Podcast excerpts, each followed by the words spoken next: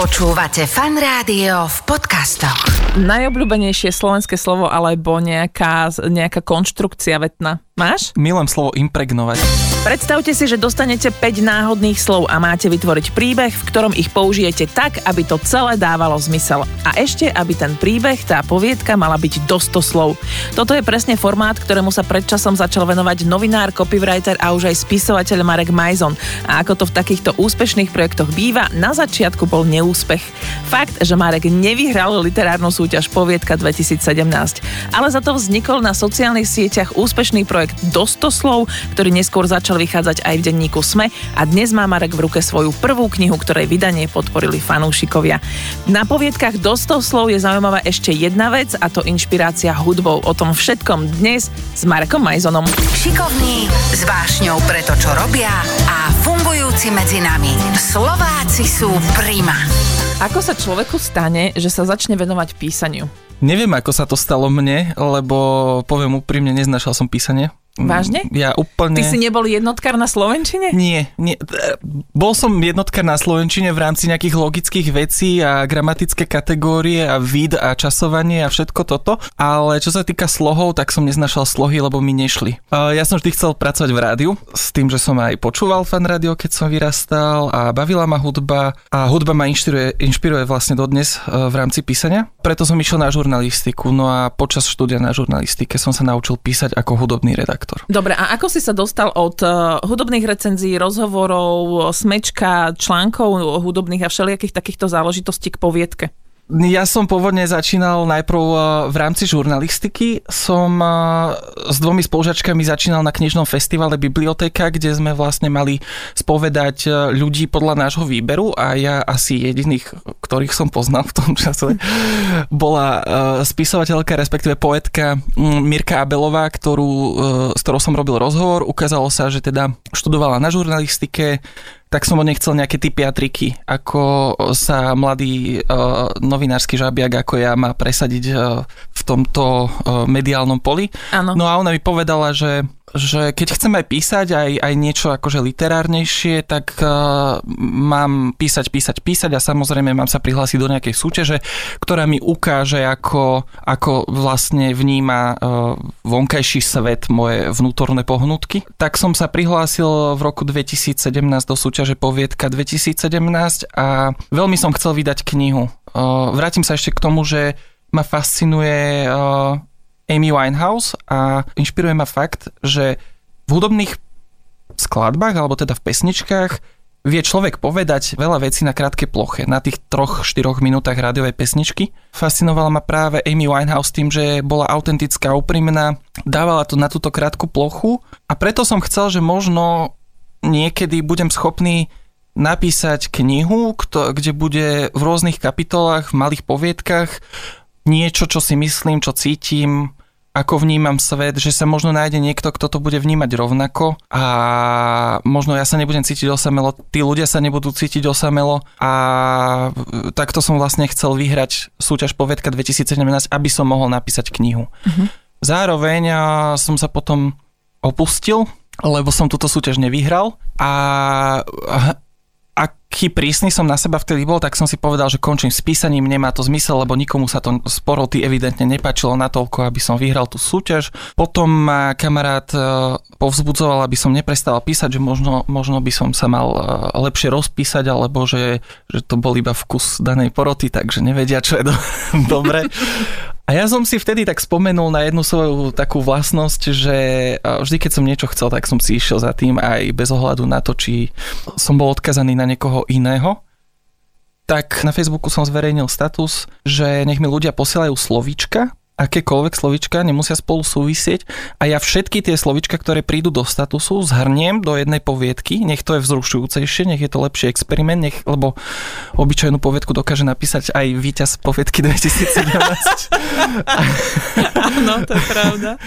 A potom, potom sa s tým nejako pohrám, lenže tých slovíčok prišlo toľko, že som sa pohral s tým, že však keď hudobníci píšu albumy a robia single, tak ja budem robiť krátke poviedky a budem to skladať ako keby do albumov, nejak mm-hmm. konceptuálne, milujem konceptuálne umenie, keď sú veci poprepájané a majú hlbší význam.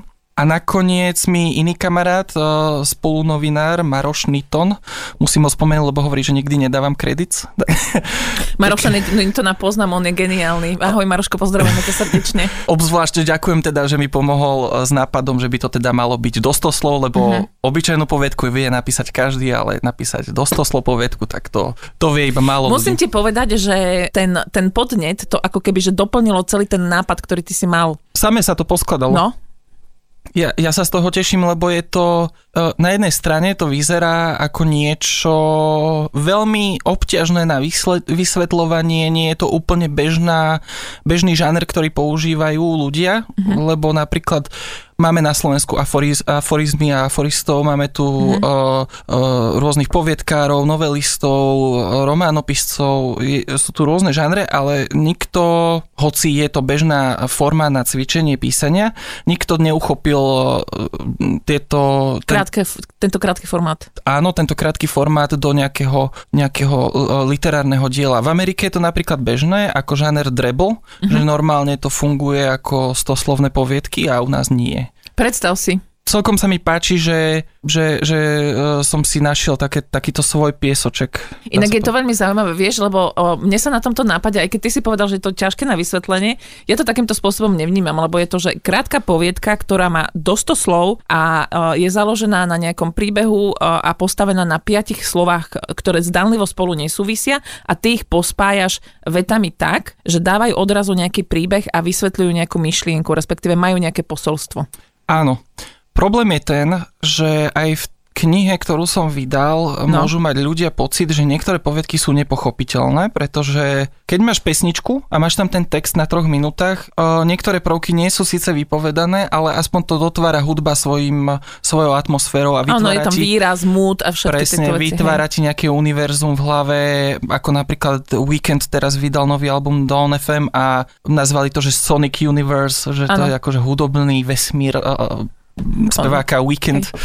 A tuto je to proste na čitateľovi, že či si dá tú námahu prečítať si tú poviedku ešte raz, alebo s inou náladou hľadať v tom nejaký iný význam, špárať sa v tých slov, slovičkách alebo v tých medzerách medzi riadkami. Vieš čo, áno, ale napojím to na teba aj takým spôsobom, že keď už keď takto krásne prepájaš s tou hudbou, že aj tie pesničky si každý vysvetľuje inak.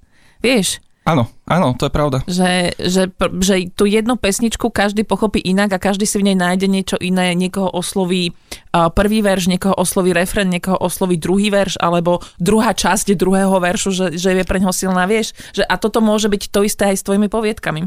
Áno, áno, o, len toto treba ľuďom hovoriť, lebo, lebo o, už som dostal také feedbacky, že, že veľakrát tie poviedky nie sú zrozumiteľné, ale ja som presne chcel napísať knihu, nezrozumiteľnú knihu, nie.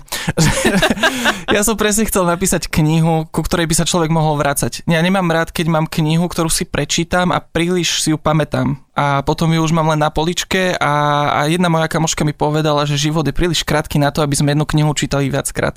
Nesúhlasím. A, ale, ale teda, no ja napríklad nemám čas čítať. a... A teraz ja som, ja som chcel takú knihu, že dobre, že, že človek minie svoje ťažko zarobené peniaze napríklad na tú moju knihu mm-hmm. poviedok a prečo, prečo by ju mal hneď spotrebovať ako nejaký keksík alebo niečo, že nech sa, nech to má nejakú, nejaký vyšší cieľ, ja neviem. Ešte áno, viem kam smeruješ, to je ten typ literatúry a mám takú poličku doma, v ktorej mám knihy, ktoré kdekoľvek otvoríš, môžeš začať čítať. Áno. A potom to môžeš aj na sebe sledovať, akým spôsobom na tie veci reaguješ, lebo každý z nás sa tiež nejakým spôsobom vyvíja a odrazu, ja neviem, že po roku, po dvoch sa vrátiš k knihe, dokonca sa môžeš vrátiť k tej istej poviedke, keď sa bavíme do sto slov a môžeš na ňu reagovať inak. Presne, presne a preto napríklad, keď aj mi niekto dá spätnú väzbu na, na tieto uh, poviedky, ktoré sú knižne už vydané, nepriečím sa recenziám aj negatívnym, teším sa z akéhokoľvek názoru na to, uh-huh. ale ja som veľmi spokojný s tou knihou a nie preto, to, že by som bol unesený zo seba, ako dobre píšem, ale som unesený zo seba, ako dobre som to poskladal. že že, že uh, tá kniha je ako keby život sám o sebe, že má svoje dokonalosti, nedokonalosti, že sú tam, sú tam aj uh, gramatické chyby, ktoré sú chybou nepozornosti. Mm-hmm. Sú tam mm, možno chyby, že, že poviedka, ktorú by som tam už možno teraz nedal, ale je to celé také prirodzené a to sa mi na tom páči. Ano, že, že, že to nikdy nebude dokonalé. Tu a teraz robím knihu a tu a teraz vyzerá takto, o týždeň by mohla vyzerať inak, keby som robila o týždeň. Ty si ešte pamätáš, kto ti dal prvých päť slov a aké boli? Pamätám si, že tých prvých päť slov mi dal uh, môj bývalý kolega a kamarát, ktorý ma povzbudzoval, aby som neprestal písať, a bol to Radovan Kopečný, ktorého tiež pozdravujem, a dal mi slovíčka, kde bolo, že ješko, panna, kolonoskopia, xanax a rozdeľovače. A celá tá poviedka je veľmi neslušná.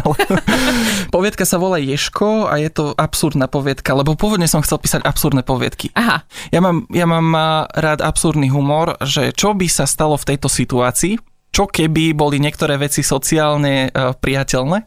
A čo to zmenilo, že nakoniec sú tie poviedky všelijaké, dokonca niektoré sú aj spoločenské situácie komentujúce? Za- začal som písať pre, pre Smečko komentujúce poviedky. Aha, že tam, tam to vlastne bol, tá zákazka experiment. Bola, že pre Smečko, že, že, že by ale to malo... Ale nie sú v knihe. To uh-huh. je, že to bola, že ako keby je samostatná nejaká odnož. Áno, ale myslím, že ich máš na sociálnych sieťach, mám, lebo však mám. Ty si v konečnom dôsledku, to musíme povedať, začal na Facebooku, potom na Instagrame si pokračoval. Mňa to tiež veľmi bavilo čítať si. A čítať si zároveň aj tých päť slov, ktoré ti ľudia dávali zvyčajne, lebo mňa bavilo veľmi, ako ti chcú robiť zle. Áno, áno. Nejakým slovom. A to boli najlepšie poviedky, lebo, lebo m, tam vznikla najväčšia výzva.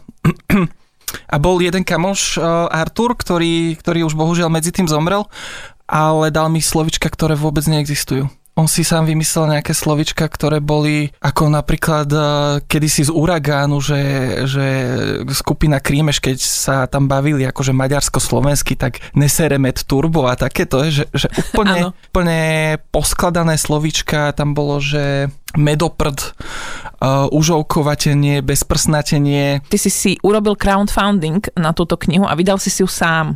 Áno. To je veľmi odvážny počin a veľmi... A sebavedomý počin. Uh, môžem ťa ubezpečiť, že moje sebavedomie je niekde blízko nuly. Nie, ja to, ale ja som to nemyslela, že negatívne. Ja som to myslela tak, že jednoducho, že tomu projektu veríš natoľko, že si veril, že tie peniaze na tú knihu nájdeš. Uh, veril som ľuďom, ktorí mi verili. Ako to, ako to zhrnúť, aby som neznel ako arogantný?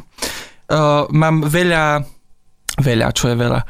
Mám... mám viac ako tisíc followerov na, na Instagrame, mám vyše tisícpäťsto facebookových priateľov a mnohí ľudia z môjho okolia si mysleli, že však ja by som mal vyzbierať tie peniaze na crowdfundingu raz, dva, že veď... Koľko si potreboval? Mm, Pôvodné výpočty rátali so štyritisíc eurami s tým, že som z nich zaplatil vlastne ilustrácie od Marty Prokopovej, brutálne. Mm-hmm. Potom na tlač som potreboval a ešte tam budú printy, ktoré som slúbil. Mm-hmm. Kde by mi dali päť slovíčok a napísal by som im osobitnú poviedku, ktorá nikde inde nevyjde a oni ju budú mať ako jedinečný kúsok doma na stene. To je veľmi pekné. Čiže vlastne no, slovný obraz. Mm, niečo ako personalizované, vyšívané Home Sweet Home. Áno. Dobre, okej. Okay. Akým spôsobom to človek prežíva, keď sleduje, že či mu nabiehajú peniaze, nenabiehajú peniaze, podarí sa to, nepodarí sa to? Bol to tvoj sen? Čím všetkým si si ty prešiel, kým sa tie peniaze vyzbierali na tú knihu? Dovolenkou v Chorvátsku, ale to, to nie z tých peňazí, len, len celý vlastne gro toho zbierania sa udialo, keď som bol na dovolenke v Chorvátsku. To je úžasné. Čiže vlastne celú dovolenku si pamätám, ja som bol prvýkrát vtedy pri mori, uh-huh. a celú dovolenku si pamätám, že ma viac zaujímalo to zbieranie peňazí, ako to, že tam je nejaká slaná voda. Čiže... Takže ty si bol prvýkrát pri mori a, a nemal si ani ten, ten moment toho, keď je človek prvýkrát pri mori, že jej more naozaj je slané? To som mal, to no, som dobre. mal, to bolo, to určite bolo, len potom, ja nie som ani plavec, čiže ja som sa tak člapkal vo vode a niekde, normálne opekal som sa na slniečku chorvátskom a rozmýšľal som nad tým, že koľko som asi vyzbieral peňazí na tú knihu, že či sa vrátim uh, domov do depresie, alebo či sa vrátim do podnikateľského sna. No dobre, a ten moment, kedy si zistil, že sa ti podarilo vyzbierať viac ako štyritisíc eur? Bol som, bol som prekvapený a nadšený a nechcelo sa mi veriť, lebo, lebo to sa to si človek nevedel predstaviť zrazu, že, že wow, že, že te, teraz ja to naozaj budem musieť urobiť, naozaj budem musieť napísať štyridsaťpäť osobitných poviedok znovu, čo je vlastne, že na polovicu knihy, mm-hmm. že, že mi vyjde reálne kniha, že, že po dlhej dobe som si zase niečo predsavzal, že si za tým pôjdem a zase to vyšlo. Tá kniha má... Nebudeme si klamať, tá kniha nemá žiadny nejaký um, zárobkový cieľ. Je to o tom, že som sa prekonal, že som zo seba vydal veci, ktoré ma možno dlhodobo ťažili, že možno niekto sa v nich nájde tiež, že sa uh, spojíme na tejto vlne a, a že som prešiel procesom vydávania knihy a naučil som sa nové veci. A ty si spomenul v rámci nášho rozhovoru, že keď si začal písať tie poviedky, tak si tým riešil, respektíve ventiloval si si svoju osamelosť.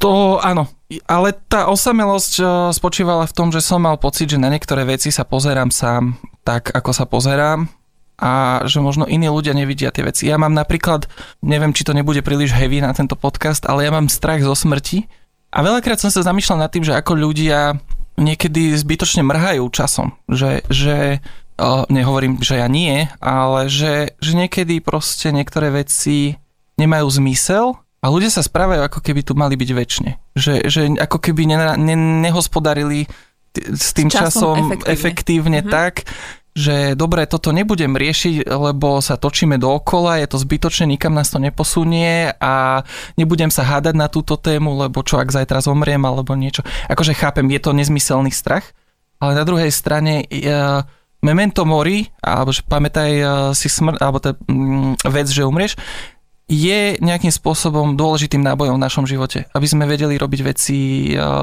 napríklad išli si za svojimi snami, vážili si viac druhých ľudí, alebo aktuálnu chvíľu. A možno aj to sa odráža v, tých, v tom formáte do sto slov, že sú to stále aktuálne chvíle. Mhm. Aktuálne pre ten čas čítania. Len som vypísal to, čo si ja myslím, čo, čo ja cítim a mm-hmm. že snáď je niekto niekde, kde, kto to vníma rovnako. Napríklad akurát teraz, keď ešte stále hľadám tú poviedku, mm-hmm. tak som našiel poviedku, ktorú som napísal ako rapový dis. Veľa ľudí na Slovensku má rado rap a ja nie, ale možno sú tam nejakí traja štyria, ktorí nemajú radi. Takže...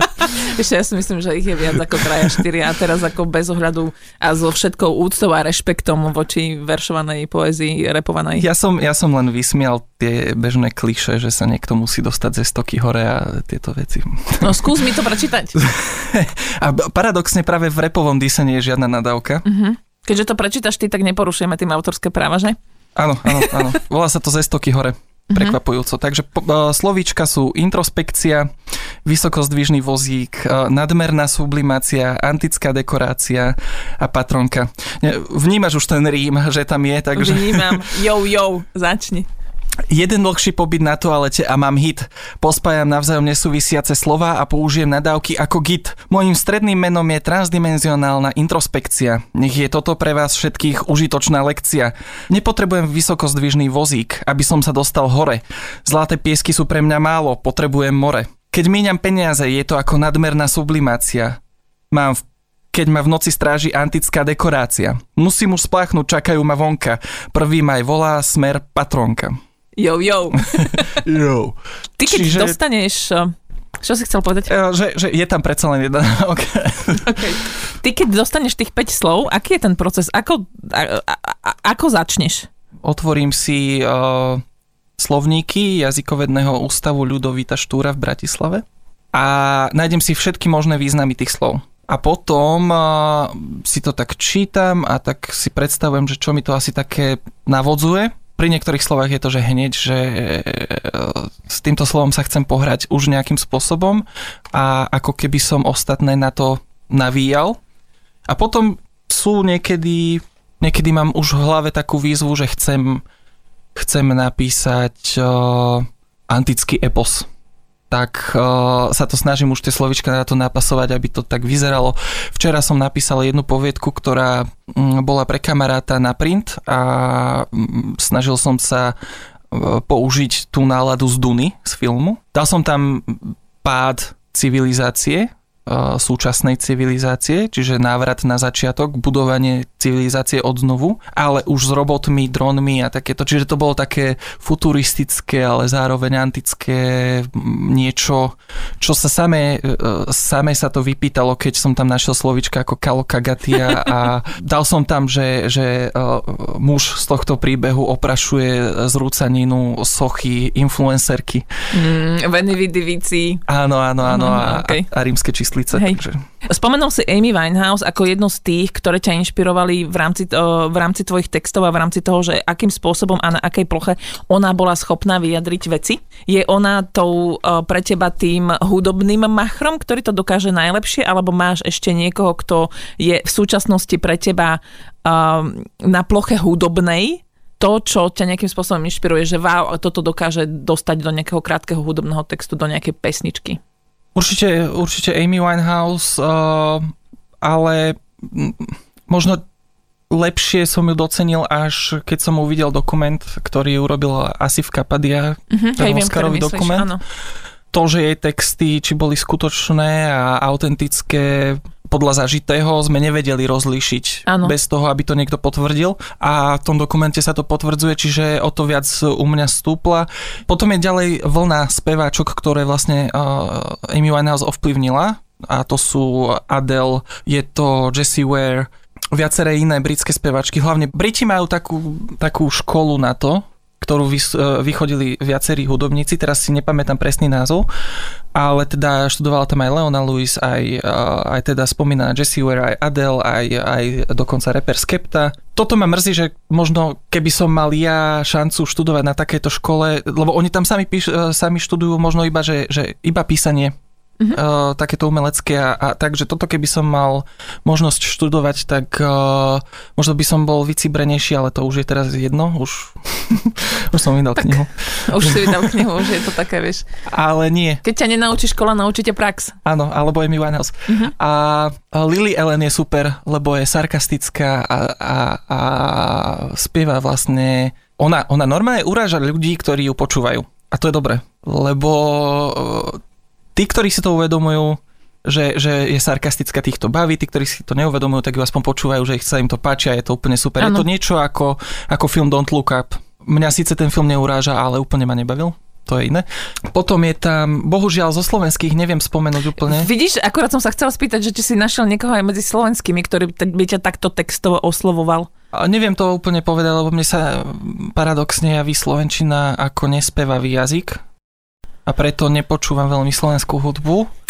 Uh, Podporujem máš, slovenských umelcov. Vieš čo, takto, máš aj nemáš pravdu. Je podľa mňa oveľa náročnejšie napísať uh, dobrý spevavý text, ktorý nepodrie kvalitu hudby, ale pozdvihne ju a je z toho dobrá pesnička. Určite je problém napísať takýto text, lebo slovenčina, som to skúšal. Slovenčina je veľmi záľudná v tom, to je pravda. Nie je to tak jednoduché ako v angličtine. Kedysi sa mi páčili texty Komajoty. Uh-huh. Priznám sa, že teraz už nepočúvam. Určite sa mi páči spevačka Lorde. Uh-huh. Uh, pri nej sa mi páči, že uh, tiež má takú viacvrstevnosť svojich ano. Textov. Nemám už čo povedať ďalej. Musím ti povedať, že si mi pripomenul, inak ráno v novinách skončil dlhodobý vzťah. To som mala dlho rada. Od, ano, z, ja som, od Komajoty. Ja keď som sem išiel, tak som si to pospevoval, lebo Vážne? Sa mi to nejakým spôsobom spája s Fan Rádiom. Ešte na záver mi povedz uh, najobľúbenejšie slovenské slovo alebo nejaká, nejaká konštrukcia vetná. Máš? Milujem slovo impregnovať. Čo?